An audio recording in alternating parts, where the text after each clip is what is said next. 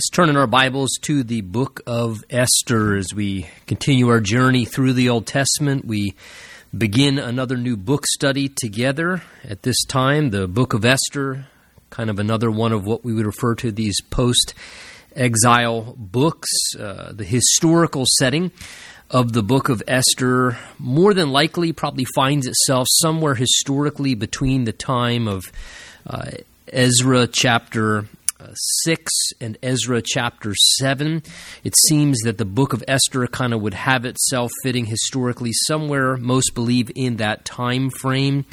It basically gives to us a record of some of the events that took place regarding those Jews who still remained uh, back in the area of the captivity and that did not choose to take the opportunity under Cyrus, who gave the release to the Jewish people to return back to Jerusalem, to restore and rebuild their temple as they returned back to the city of Jerusalem. Remember that first remnant went back after the time of the Babylonian captivity. Uh, we know, of course, that ultimately the Medo Persian Empire then conquered the Babylonians, and so they basically assimilated or took and absorbed under their reign the Medo Persian Empire, the Jewish people, which had been taken into captivity under Babylonian uh, conquest. And remember, Cyrus, the Persian king, was moved in the spirit to release the Jewish people to go back to restore and rebuild their temple. And a remnant returned under Zerubbabel, went back. The book of um, Ezra gives to us that record, but there were many, more honestly, the majority, that chose to stay in the area where they were and not return back. A few different delegations did go back, and this record, the book of Esther, gives to us some of what took place regarding those who were still there under the Medo Persian Empire, the Jews who did not answer that, uh, if you would, invitation or calling to go back. And this gives to us some of the events that happened during that time. It's sort of the historical account of a tremendous victory over anti Semitism that came greatly against the Jewish people, and it gives to us the background for the celebration of Purim, which the Jews still celebrate many to this day with great enthusiasm. And we'll talk more about that when we get further in the book. Uh, basically, it was a, a, unique portion and narrative of Scripture that was given to us, and we're going to see unique in the sense that uh, we'll find in the book of Esther sort of the invisible handprint of God working behind the scenes historically. It's a record of the people, again, still living back in the land of captivity, and they see the Lord at work, helping and working among them, uh, yet it's in a very supernaturally natural way.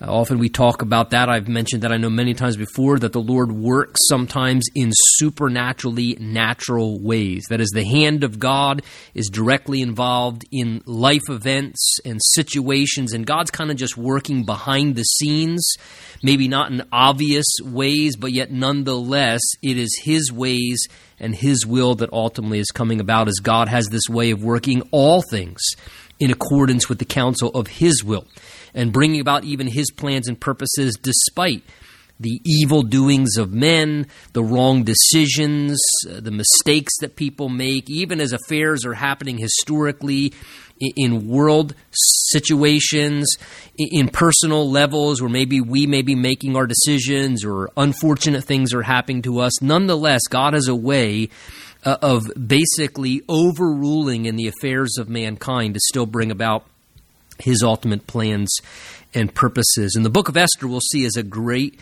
fitting example of this very thing. Uh, what's very interesting is it's a book that really emphasizes the providence of God. Uh, that's kind of the underlying theme above all else is the providence of God. And again, when we talk about the providence of God, the word providence is sort of a compound word.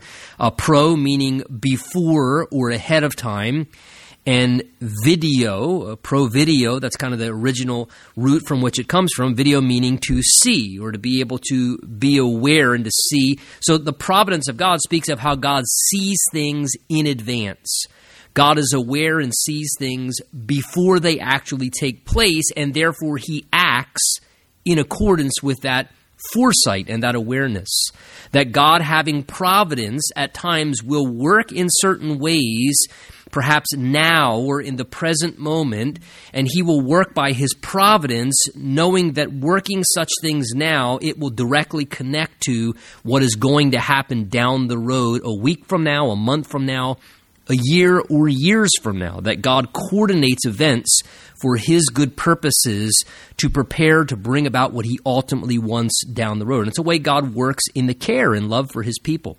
By His wisdom, at times, God will allow certain things or permit certain things. God will coordinate certain events to happen and take place, putting people in the right places at the right times, permitting events even to unfold, because he knows he can then use those things a week from now, a month from now, six months, a year, or years from now to bring about ultimately what he wants down the road. And this is the providential care of God. It's something that we as his children love and get to be the benefit and recipients of to know that God, by His providence, works now for what's coming in our life down the road, or He has already worked things out in the past that are going to bring about what's best for us tomorrow because He knows the future and sees it before it comes to pass and works events accordingly for our benefit.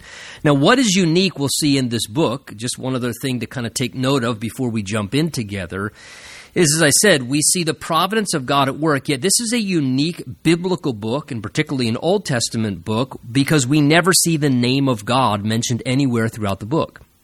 All throughout the other Old Testament books, of course, as we saw in Ezra and Nehemiah, the name of God is mentioned. Direct references to God and His working are referenced. There is no mention in this book ever of God's name of God's person. Uh, there's no mention of prayer. There's no reference to prophecy. There's no direct reference to sacrifices or to the law of the Lord, to the Bible. So, very unique. It's almost as if purposely the Holy Spirit keeps those things silent with the intention of showing us that though we may not see directly on the surface specifically God's hand at work, nonetheless, God behind the scenes is absolutely working. And God, in silent ways, can be working even when it doesn't seem like He is working. God is still in control, even when it may seem like He's not in control. And He is able, behind the scenes, again, in very supernaturally natural ways, to still orchestrate events and accomplish what He wants to. So it's a great reminder of how God's silently moving behind the scenes, but always at work for our best and accomplishing His good purposes in the earth.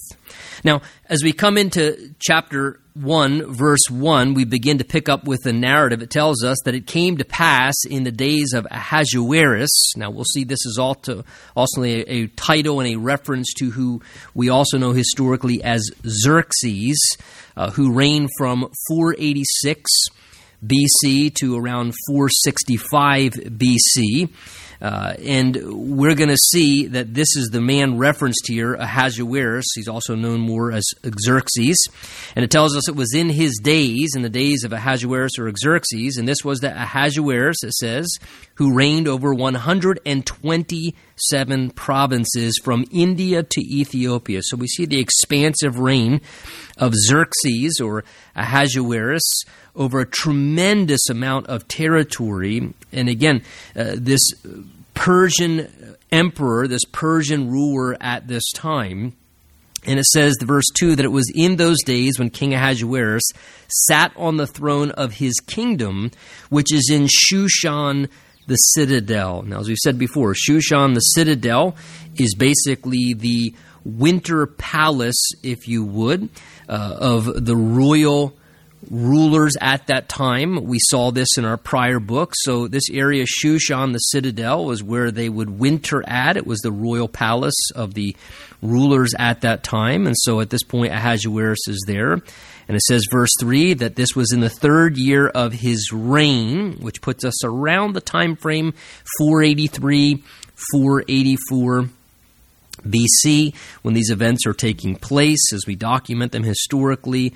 It was in the third year of his reign that he made a feast for all of his officials and his servants, and the powers of Persia and Media, the nobles and the princes, of the provinces that being before him, when he showed the riches of his glorious kingdom and the splendor of his excellent majesty for many days, the Bible tells us 180 days in all. So we see this huge gathering that is hosted at the winter palace of Xerxes at this time, where he brings together all of the different leaders from the 127 different provinces that he ruled over at this time, this expansive reign.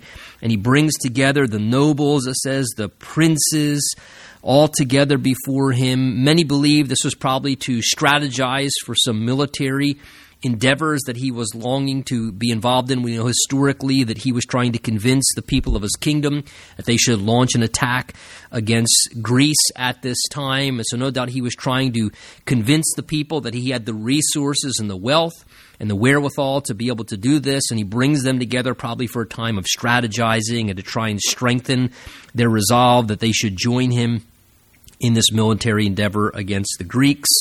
And it says, verse 4, that he showed them all of his glorious kingdom and the splendor of his excellent majesty for many days. So he's trying to show them the vast amount of wealth and resources and that they would build their confidence to join him in this military endeavor. And it says it took 180 days, so six months.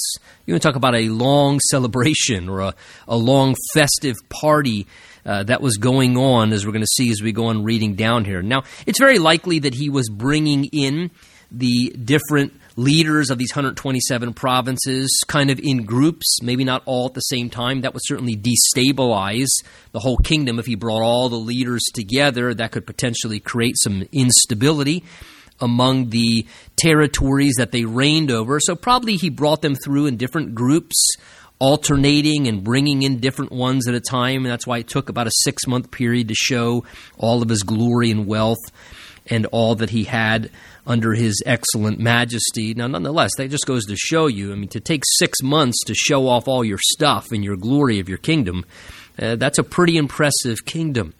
What's more impressive is that the Bible tells us in Ephesians chapter 2 that it is actually going to take the Lord Jesus, the eternal ages to come, to show us all the riches and the kindness and the glory of his kingdom. So it took six months for Xerxes. It's going to take, it seems, all of eternity to see the expansiveness of the glory of our King, the Lord Jesus, according to Ephesians chapter 2. So, as he's bringing them together for this six month long festive celebration. It says, verse 5 When the days were completed, the king then made a feast at the end of this, lasting for seven days for all the people who were present in Shushan the citadel, from great to small in the court of the garden of the king's palace. So he now launches a week long feast of celebration. And it says, verse 6 There were white and blue linen curtains fastened with cords of fine linen, and purple on silver rods, and marble pillars, so beautiful decorations displaying the royalty and all the majesty behind these things. And there was silver on mosaic pavement of alabaster, and turquoise, and white, and black marble. And they served drinks in golden vessels. Now, when you can serve drinks in golden vessels to lots and lots of people, it gives you an idea of how much gold and silver is involved in the majesty of a kingdom. They serve drinks in golden vessels, each vessel also being different from the other. So these weren't just uh, cookie cutter vessels made there of these uh, gold vessels. These were uniquely handcrafted. So, again, just showing you the extensiveness, how ornate these things were, how extravagant, each vessel being different from the other with the royal wine in abundance. So this wasn't just the generic cheap stuff, this was the best of the best, the royal wine he brought out according to the generosity of the king. So he really wants to lavish everything he has upon this celebration. Verse 8 says it was done in accordance with the law. The drinking was not compulsory, for so the king had ordered all the officers of his household that they should do according to each man's pleasure, or as to fulfill himself according to his own pleasure or desire. Now, what that's referring to there in verse 8 when it says the drinking was not compulsory, that is, it wasn't regulated, there was no compulsory obligation that they could only partake of so much, that they were only entitled to so much of this very special royal wine with the vessels. The idea is okay, that's your limit. You can have one or two glasses. The idea there is is he was offering no limit to indulgence. That whoever was celebrating and drinking, they could just drink without any regulation, all the royal wine they wanted to. He was trying to show his lavishness at this time, but unfortunately, it turns into quite a drunken party, which makes a lot of foolish decisions as a bunch of drunken people begin to have their inhibitions altered and they start to behave in pride uh, filled and foolish ways. So at this point, they could have as much as they wanted. Everyone could drink according to their own pleasure as much as they wanted to indulge the alcohol. In verse 9, we begin to see some of the outcomes of this very loosely regulated drinking party where alcohol begins to dominate the scene and many foolish and wrong activities begin to happen. Verse 9 it says Queen Vashti also made a feast for the women in the royal palace which belonged to King Ahasuerus. So as he was entertaining his guests, his queen Vashti She's also hosting another feast of her own, and she's entertaining some of the women in the royal palace, no doubt the wives and the other companions who were there with those who came. In verse 10, it says, On the seventh day, when the heart of the king was merry with wine. Now, that's another way of the Bible saying he was drunk as a skunk.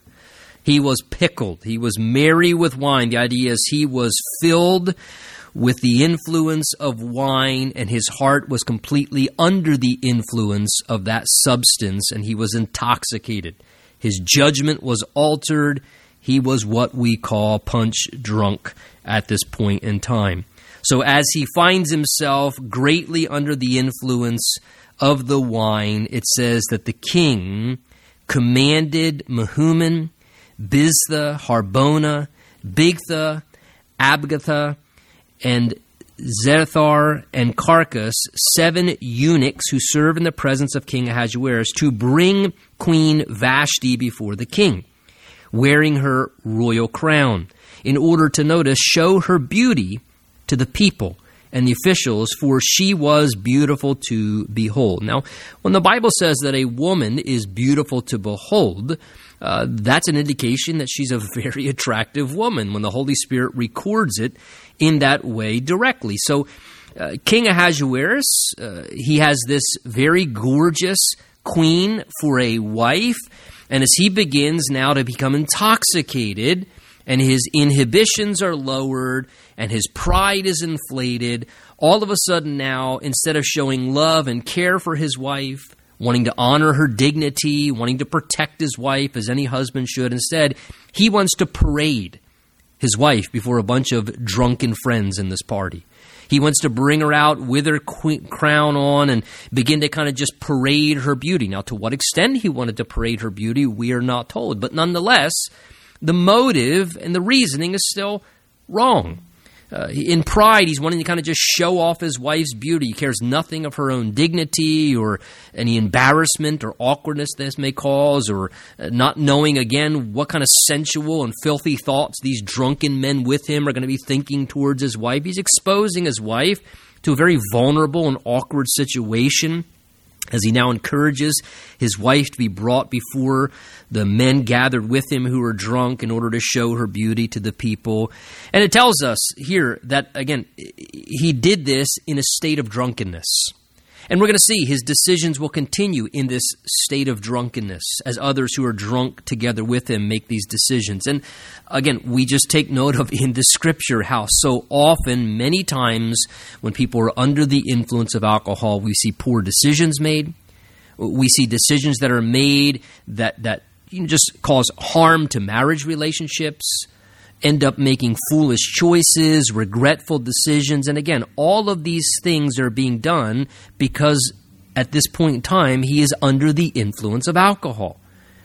And again, we may have differences of opinion in regards to whether or not it's acceptable or not acceptable to drink, but one thing is very clear in the scripture whenever people are drinking and become intoxicated and drunk, it is always displayed in the Bible not only as sinful and wrong, but very destructive. People make foolish decisions that harm their families, harm their marriages, decisions that lead to regret and problems. And this is exactly what we see happening here. This is all going on because of the negative influence of the alcohol over his mind at this time and controlling his behavior. His thoughts are messed up, his speech becomes foolish, and the things that he demands. And so he commands, it says, these seven eunuchs to bring out his wife to parade her before the other drunken men. Now, we take notice, these seven men who were eunuchs, they served in the presence of the king, and this was very common.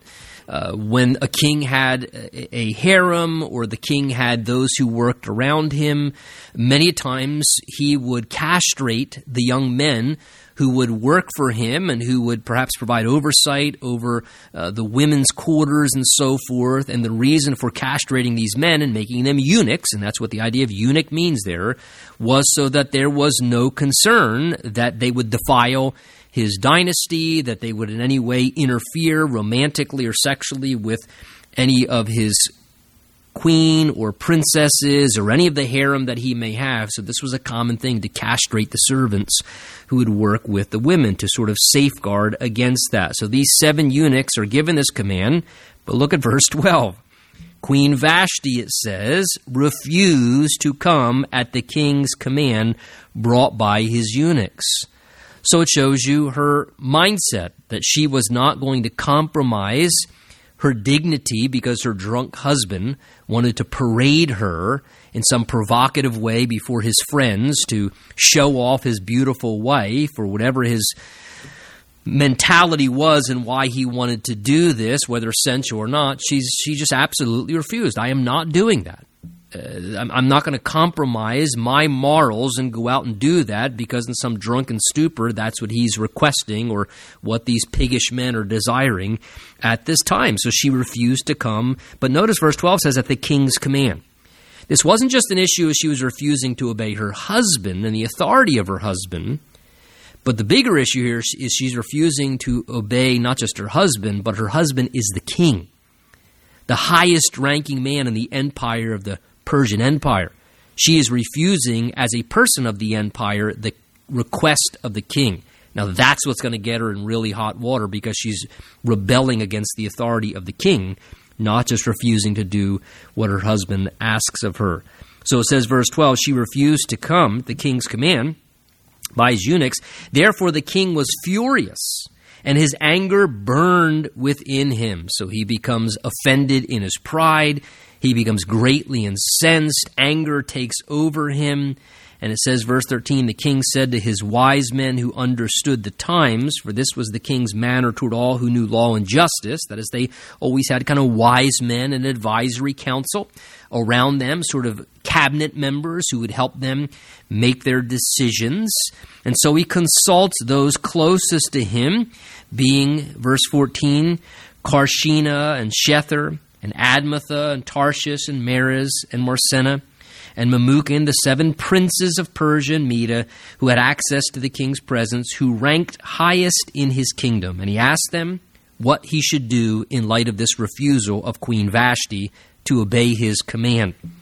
So, verse 15, he says, What shall we do to Queen Vashti according to law? Because she did not obey the command of King Ahasuerus, who brought her by the eunuchs. And Memucan, and keep in mind, these guys are probably just as drunk as the king is at this time. Memucan answered before the king and the princes Queen Vashti has not only wronged the king, but also all the princes and all the people who are in the provinces of King Ahasuerus.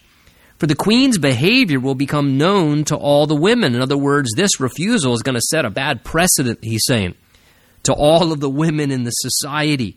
The queen's, the queen's behavior will become known, he says, verse 17, to all the women, so that they will then despise their husbands. This is going to cause a, a, an unhealthy thing where all the women are going to begin to disrespect their husbands because they'll say, "Well, the queen did it," and so let's rally behind her cause, and it will be misunderstood. And they say this is this is a great threat to the stability the function of how society would operate.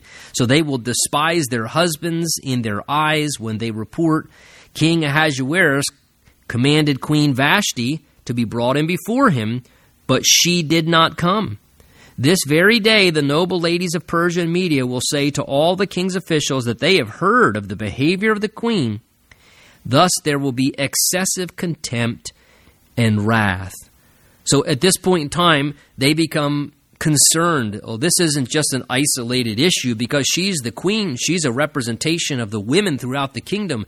And when they hear of her behavior, they say, King, her behavior to reject your authority, not only as her husband, but as the king, this is going to begin to infect all of the attitudes of the women in the culture, they say, and they are going to begin to have contempt, excessive contempt towards their husbands.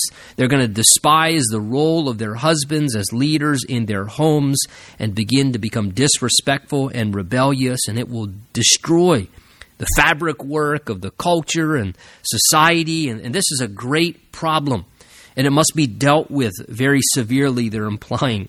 So, verse 19, this is what they propose, again in their drunken condition. If it pleases the king, let a royal decree go out from him, and let it be recorded in the laws of the Persians and the Medes, so that it will not be altered. Now, take notice of that. Whenever a decree was made, culturally in the Medo Persian Empire, we know, we see this in the book of Daniel as well. Once a law or decree was made by the ruler, it could not be altered, even if he changed his mind. So, so strongly did they believe they were absolutely right when they made their decisions that once a decree was made, they would not go back on it. That's why in Daniel's book, remember when they convinced uh, the leader in that time to say that Daniel or that no one should be allowed to pray to anyone other than to the ruler of the Medo Persian Empire. Once the decree was issued, afterwards, when Daniel was caught praying, Darius had no other option than to throw him into the lion's den because his decree could not be altered. So they're trying to convince the king look, you need to make a decision and make it a firm decree, write it in the books as a law, so this cannot be altered ever, ever again. So they say, Let it be written that it may not be altered. Verse 19, that Vashti shall come no more before the king Ahasuerus, and let the king give her royal position to another who is better than she. In other words, we need to depose her as the queen and then ultimately replace her with a new wife and new queen for you.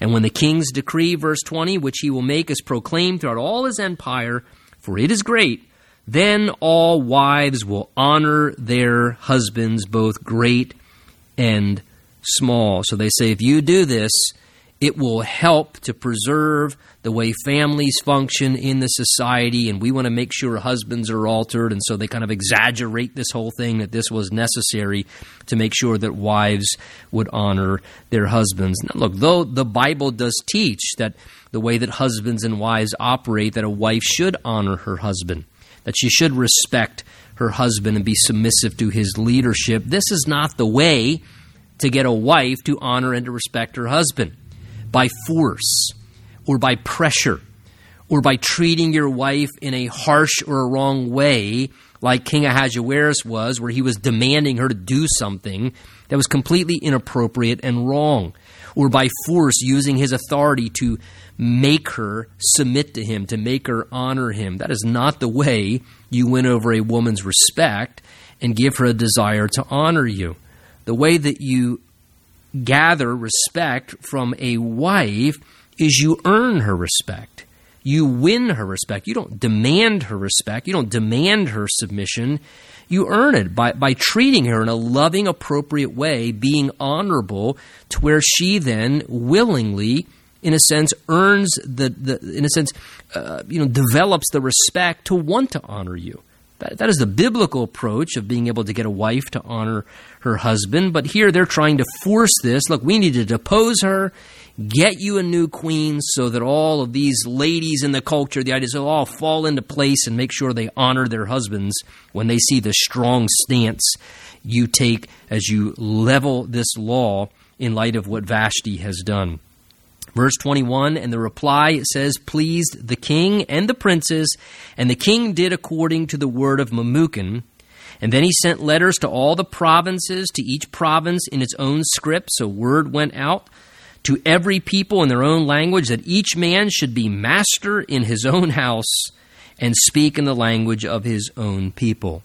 So King Ahasuerus, in his drunkenness, in his anger, in his pride, in the uh, you know kind of hastiness of the moment, which this is how people make bad decisions in haste. This is how a lot of bad decisions are made hastily, impulsively when people are drunk and they're not thinking correctly.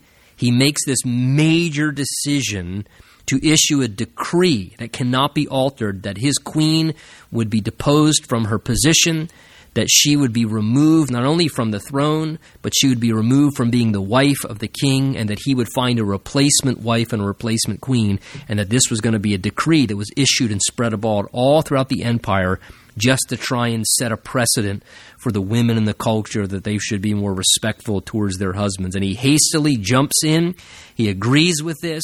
Letters of this decree are sent now all throughout the empire. Now, here's what's interesting we're going to see that this then leads, of course, to ultimately Esther, who the book is about, becoming the next queen to King Xerxes or King Ahasuerus, which is going to position Esther as a Jew in such a place so that for such a time as this, she will be in the role and have access to the king, which allows her to step in as an intermediary to have favor and access to the king to be able to spare the annihilation of all of the Jewish people a few years down the road from this time. And again, we see how, though these things are happening in world affairs, you have pagan kings and princes and people having a drunken party and doing just wrong things, making bad decisions and behaving badly and making cruel and selfish decisions, legislating things that were, were wrong and were inappropriate, but yet nonetheless, God is overruling in those things. Again, He's not causing these decisions, but He overrules in this and allows these events to unfold, knowing that years down the road, when Haman and some of these other characters come into our story and they create this plot to assassinate and to annihilate all of the Jewish people in a spirit of anti Semitism, that God orchestrates and allows these events to happen so that the right person can be in the right place at the right time, and that's going to be Queen Esther, the new queen of King Ahasuerus, so that she can then be a voice of reason to speak up as an advocate that God will use to spare the Jewish people from complete annihilation at that set point in time. And again, this just reminds us God working in supernaturally natural ways. God in His providence, seeing what was going to happen down the road, allowing events to unfold as they were, but also orchestrating and preparing things so that He could put the right wife, the secondary wife that is, with King Ahasuerus, which will spare the Jewish people and will ultimately preserve God's plans and purposes for his people. So, how encouraging that despite what's happening in the world, despite cruel things that happen, wrong things that happen, sinful things that happen, to know that, that in those things God can always still overrule to work things according to the counsel of his will. God can always, even through the evil of man, still produce and bring about his good purposes in the end. He can work all things together for the good to those who love him and are called according to his purpose. So, whether that's happening on national levels, whether that's happening in the events and circumstances of our life, maybe some horrible things have happened or unfair things have happened, we've been mistreated, somebody's done us wrong, we can know that our God and His providence is still looking out for us and He's going to still put pieces together. And even wrong things that happen that men do, God can still take them and orchestrate those things to ultimately bring about His best in the end. So at this point, the decision has now been made. Queen Vashti will be deposed. She will no longer be the queen. And at this time, they're encouraging that he should find himself a new queen. As we come into chapter 2, it says, Now after these things, and we know historically, chronologically, actually a few years have now passed. So kind of keep that in your frame of reference. A few years actually passed from this event to now where these events begin to unfold. When the wrath of King Ahasuerus subsided, so he kind of gets over his anger and his temper tantrum, his season of bitterness when his pride was offended as the king because of what happened. A season has gone by, and it tells us that he then remembered Vashti. And it seems to be the idea there is he remembered kind of with regret, this is somewhat implying. That there was something in his heart realizing, man, I really made some foolish decisions. Here I had a good wife, and, and here she was beautiful, and, and I was a blessed man and, and, and had wonderful things, and yet in a moment of drunkenness and pride and foolish decisions, I made some hasty choices that basically ruined my marriage caused me to lose what was a very wonderful thing. And it seems there's some measure of regret now. A few years down the road, he's somewhat thinking about what he's done with regret and wishing, it seems, maybe that he could bring her back to himself as his queen. The problem we're going to see is because he issued a decree as the leader of Persia, he can't even alter his own decree. He's unable to bring her back to himself as a wife. It says that he remembered Vashti what she had done. The idea is what she did was right, and he realized, you know, what she did was actually pretty noble, refusing me and standing up to me. What she had done and what had been decreed against her. So he realizes, man, what regret I have for what I did in light of the right thing that she did in that day. And he's remembering now his decree and he kind of feels stuck. What am I to do? I can't bring her back. And he's no doubt struggling. He's probably depressed and discouraged, and the people around him begin to recognize this. So that's why verse 2 says that they say to him, The king's servants who attended him, let beautiful young virgins be sought for the king. King, look, it's time, as we said originally, for you to basically give the royal position of Vashti to another. That's what they said in chapter 1, verse 19. Depose her as the queen, as the queen, and let another be given her royal position. So they say, look, it's been years now, king. It's time to find you a new wife, a new queen. So let beautiful young virgins be sought for the king. Now, again, here they are coming up with these ideas. They are saying these things as evil men, but yet God is using all these things to orchestrate the pieces to get Esther into the position where she will become the next queen of Persia and will be in the right place at the right time. God will position her right where she needs to be through these actual events. So they say, Let beautiful young virgins be sought for the king, and let the king appoint officers, verse 3, in all the provinces. It says that the, all the beautiful young virgins to Shushan the citadel into the women's quarters under the custody, notice, of Hegai, the king's eunuch, custodian of the women. So Hegai was responsible as the custodian over the women. And let beauty preparations be given to them. Again, they're going to be the potential queen of the king of Persia. So bring them in and begin to pamper them and give them beauty treatments, oils, and everything that's necessary. We're going to do everything we can to get these women prepared to be beautiful so that ultimately one of them can replace the beautiful Queen Vashti that once was the wife of the king. Verse 4 Then let the young women who pleases the king be queen instead of Vashti, and this thing pleased the king, and he did so. So they say, King, let's bring in some beautiful young virgins, let's beautify them, prepare them, and ultimately let one of these young women, whoever pleases you and who you choose, become the queen instead of Vashti. And he consented. Okay, Let's begin this process. So, verse 5 says In Shushan the citadel, there was a certain Jew whose name was Mordecai, and he'll become an important player in this book. Mordecai, he's going to see he's a man of great integrity, and it seems a man who had a, a godly uh, disposition and character. Mordecai, it says, the son of Jair, the son of Shimei, the son of Kish, a Benjamite. And Kish had been carried away from Jerusalem when the captives who had been captured with Jeconiah, king of Judah, whom Nebuchadnezzar, king of Babylon, had carried away. So he is the son of one of the captives who was brought away under the Babylonian captivity when they carried away the Jews originally.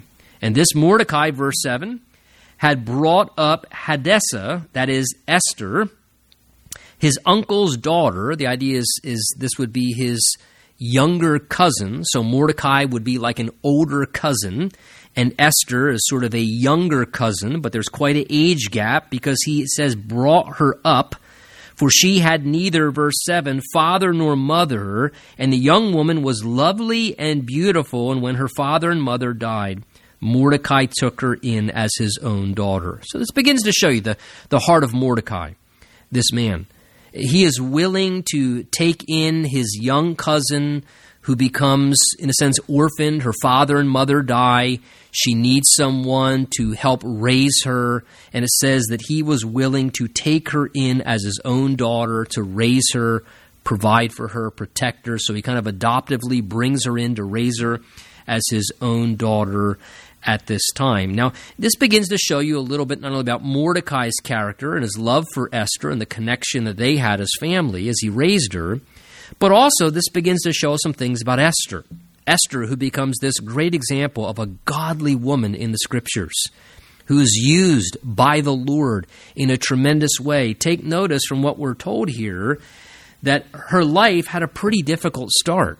Not only is she in captivity, is she in a foreign country, but on top of that, not just does she have the loss of one parent, but both her father and her mother die when she's a young girl. Now that's pretty traumatic. To have both parents die when you're a young girl, that's a huge tragedy in your life. But yet, it was these difficulties early on in her life that actually became part of the plan of God that lead to the pathway of God's ultimate plan and purpose for her. Because it is actually because of the fact of what happened to her that she developed the character that she developed, that she became the woman that she did, that her cousin Mordecai took her in and raised her, and she had the relational connection, and it will be because of that connection to Mordecai that God will ultimately, we'll see, bring about the plans and purposes of how he wants to use Esther to the fullest extent, because it will be Mordecai who advises her and gives her guidance and counsel how to handle her affairs and her decisions. So, just a good encouragement. Sometimes life may have a difficult background, a difficult start, but again, God, years in advance, can not only see those things happening, but be looking down the road and knowing how He can use those difficult starts and those early life struggles in people's lives to ultimately prepare them, to give them character, to let them become the person they need to be, connected to the people they need to be connected to, for God to do great and wonderful things down the road in their lives. You know, be encouraged by that. Whether you had a rough start, it doesn't mean that God can't use those things for wonderful things now or even down the road still. Be encouraged if right now maybe you're going through some real hardships and difficulties. God never lets hardship and difficulty come into our lives in vain. He is a way of taking those things and working them all out according to His good purposes ultimately down the road. He somehow maximizes even our hardships. And that was the case with Esther. Her uncle or I guess, older cousin Mordecai raises her because of the death of her two parents. And verse 8 tells us that so it was when the king's command and decree were heard, and when many young women were gathered at Shushan the citadel under the custody of Hegai, Esther also was taken into the king's palace. So she gets chosen as one of the potential brides, one of the potential queens in the future of King Ahasuerus. So she's brought now into the care of Hegai, the custodian of the women. Verse 9 Now the young woman pleased him, and she obtained his favor, and he readily gave her beauty preparations besides her allowance. So the idea is Esther began to develop favor in the eyes of Hegai, the custodian of these women who were being treated with beauty preparations and prep to potentially become the next queen selected by the king. And again, how did she obtain favor? Well, it's because she had the character that she did. Something about her disposition, her nature, the way she handled herself. It was the quality of character she had that won her favor in the sight of the custodian and allowed him to give her, beyond her regular allowance, additional treatment to treat her well, to treat her kindly, to bless her. And again, that was the favor of God. This is the hand of God behind the scenes working, giving her favor in her life with the people who she is now sort of under the authority of. And God can give us favor with people. And God was giving favor to Esther here.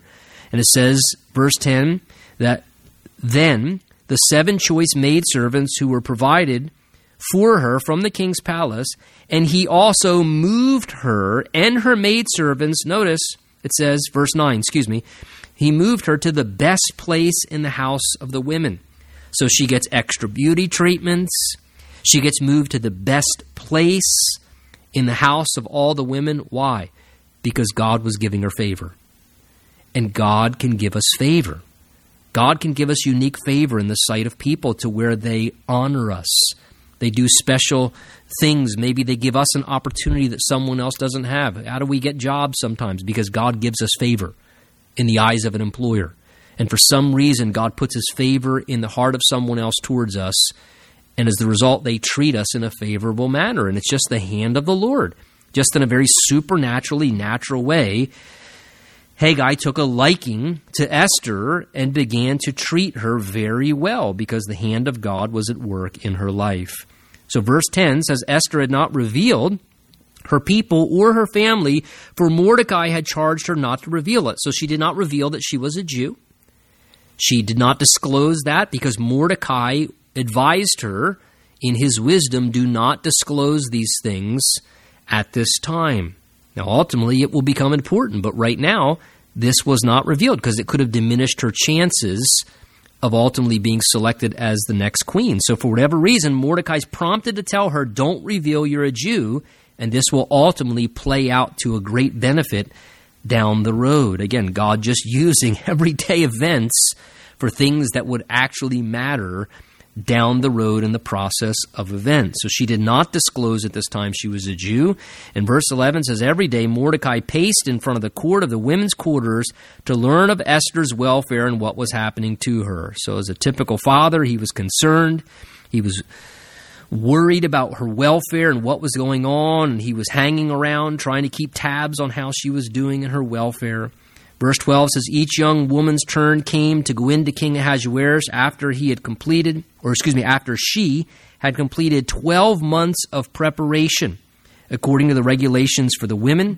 For thus these were the days of their preparation apportioned six months of oil and myrrh, and six months with perfumes and preparations for beautifying women. So uh, take that into consideration there.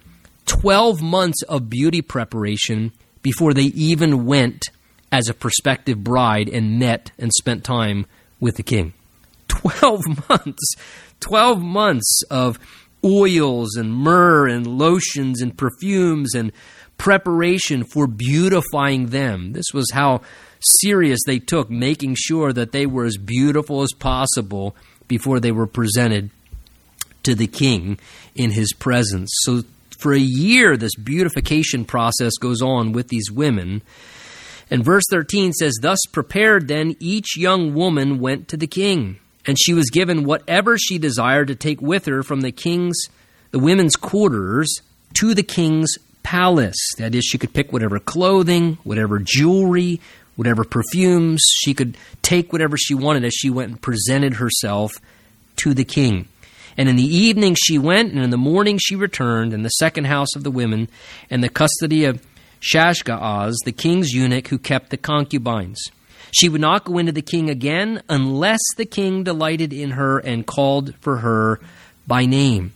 So they would go and spend a day with the the king, and if he had desire or found her favorable, then he would call for her by name, and she would come back again, and kind of the whole candidacy process as he was sort of evaluating each one of these women to be his future queen. Now, understand our minds always want to go to the worst place and we would perhaps want to look at that and think well that means they were going and there was sensual uh, activity going on there were sexual relations. Well we don't know that for certain and it's interesting as you read further in the chapter it refers to these women still as the virgins. So it is very likely that their virginity was still being preserved up until the time that they were married. We can't be dogmatic that this was just a sensual interview process as he would spend the night with these women.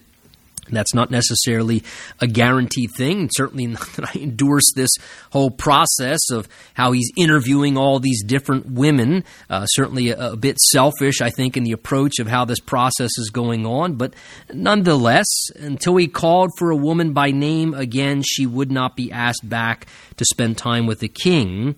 And verse 15 tells us now when the turn came for Esther, the daughter of Abihail, Uncle Mordecai, who had taken her as his daughter to go into the king, she requested nothing but what Hegai the king's eunuch, the custodian of the women, advised. And Esther obtained favor in the sight of all who saw her. So it shows you again her attitude, just an unselfish woman. She didn't go in there and want to say, hey, well, give me the best garments and give me the best dress and do my makeup fantastic and I want the best perfume. She wasn't wanting to offer and present herself. She just is very humble. And what Hegai advised her to take, she said, Look, I'm a simple woman and I'm not looking to go in there and force myself into the king's presence and win him over by a provocative appearance and however I can beautify myself. She just was who she was. Now, let me just say, by way of typology, some of this is very interesting as the king now is having Esther and these other women coming into his presence. It is very interesting to take note of how, again, that the women were beautified before they would go into the king's presence and ultimately, the king would be the one who determined whether or not he would accept them in his grace and favor towards them. And Esther says, You know, I don't want to go in with all this excess and try and earn his favor by presenting myself in some positive light. I am who I am, and if he is willing to be gracious and merciful to me in my condition and accept me, uh, then, then I'm willing to humbly accept that. And this kind of reminds me of how you know, we can seek with God as the King of Kings to try and present to Him our best and make ourselves look wonderful and acceptable in His sight and, and, kind of present to Him all of our good works and why He should accept us and why He should approve of us as the King of Kings. And the reality is, the Bible says that even our best efforts of righteousness are just like filthy rags in the sight of the Lord. Much better that kind of like the humility of Esther our mentality would be look, I'm willing to come to God as king just as I am. I don't have anything special to win his favor, anything to win his approval, and it's only going to be if I find favor because he is merciful and gracious towards me, that if he chooses to accept me, that I will find acceptance in his sight. And of course, we ultimately know that acceptance for us comes through the finished work of the Lord Jesus Christ. That's what makes us acceptable in God's sight. So, anyway, back to our story here. It says Esther obtained favor in the sight of all who saw her. Verse 16 So Esther was taken to King Ahasuerus into his royal palace in the tenth month, which is in the month of Tebeth, in the seventh year of his reign. So we can see multiple years have passed in all these things. Verse 17 And the king loved Esther more than all the other women. He fell in love with Esther. He lavished his love upon her. And she obtained, notice, grace and favor in his sight, more than, notice, all the virgins. It was the king's love in his heart towards her, and it says that she found grace and favor in his sight. Just like it is when God is merciful to accept us as his bride, if you would, the bride of Christ. It is the love of God that causes him to look upon us in grace and favor, of course, through our Lord Jesus Christ, that lets us become the bride of Christ and for God to ultimately take us to himself in relationship. So Esther actually wins, you hate to say the beauty pageant or this huge beauty contest, and she gets selected now to be the next queen in place of Vashti. It says, He put the crown, the royal crown, verse 17, upon her head and made her queen instead of Vashti. And then the king made a great feast, the feast of Esther, for all his officials and servants. He proclaimed a holiday in the provinces and gave gifts according to the generosity of the king. And when the virgins were gathered together a second time, Mordecai sat within the king's gate. So Mordecai now finds himself among the gate of the king. Remember, the gate in a city was always where the politicians, the rulers, the military leaders gathered. It was where they made decisions about law, strategy, and military. So Mordecai finds himself among these important people in the society. He must have been to a degree a respected man. He was in the king's gate. And it says, verse 20, that Esther had not revealed her family and her people. Again, she had not revealed that she was Jewish in her ethnicity. Just as Mordecai had charged her, for Esther obeyed the command of Mordecai as when she was brought up by him. So again, the wisdom of Esther to respect the authority, if you would, of the father figure in her life benefits her greatly because taking his counsel and his wisdom worked ultimately, we're going to see, to the best benefit because she obeyed the wisdom and counsel of the father figure, Mordecai, in her life. And he had told her, look, don't reveal these things yet. And it says she had not revealed her people, just as Mordecai had charged her, because she had become accustomed to obeying his command as the father figure in her life when she was brought up by him. Again, respect and submission to authority often has much more far reaching benefits than we often recognize. Being someone who respects authority, whether it's respecting the authority of a parent, respecting authority of those in leadership over us, can ultimately benefit us greatly. And because she takes the advice of Mordecai, ultimately this will be a key piece we're going to see in the chapters ahead to at the right place and the right time her revealing her Jewish nationality and pleading that her husband the king would spare the Jewish people, which were her people because she ultimately would have been killed as well as the queen who was loved by the king himself, and he did not want his wife to be put to death. And ultimately, God puts the right pieces together, and it causes the king to act in some of the ways that he does. So, verse 21 tells us notice, in those days when Mordecai sat within the king's gate, two of the king's eunuchs, Bigthan and Teresh, doorkeepers, became furious and sought to lay hands on King Ahasuerus. So the idea is there was a plot made by two of these men who became disgruntled towards the king to assassinate the king. And Mordecai hears about this assassination plot against the king. So the matter became known, verse 22, to Mordecai, who then told Queen Esther, at this time she's the queen, and Esther then went and informed the king in Mordecai's name. And when an inquiry was made into the matter, it was confirmed. And both of those two men who were plotting the assassination were hanged on the gallows, and it was written in a book of the Chronicles in the presence of the king. So a plot to assassinate the king develops. Mordecai, because he's in the right place at the right time, gets word of this he then having a relationship with Esther, who has now become the queen of King Ahasuerus, is able to tip her off and say, Look, there's a plot to assassinate your husband and the king of Persia. She then is able to go and to tell her husband to protect him and to spare his life from the assassination attempt. And she tells him, The reason I know this is because Mordecai, who was out there among the king's gate, found this out, and out of his concern for you and wanting to protect your life, he gave me this information that you might be spared and not be murdered. And it says that the matter was checked into, confirmed. Both men were then put to death as a punishment. And verse 23 this became written down in a record that Mordecai had brought this information to the attention of the throne to spare the king from being murdered. Now, Nothing was done for Mordecai to reward him at this time. All it says is that it's written down in a record that he's the one who spared the king's life with his valuable information.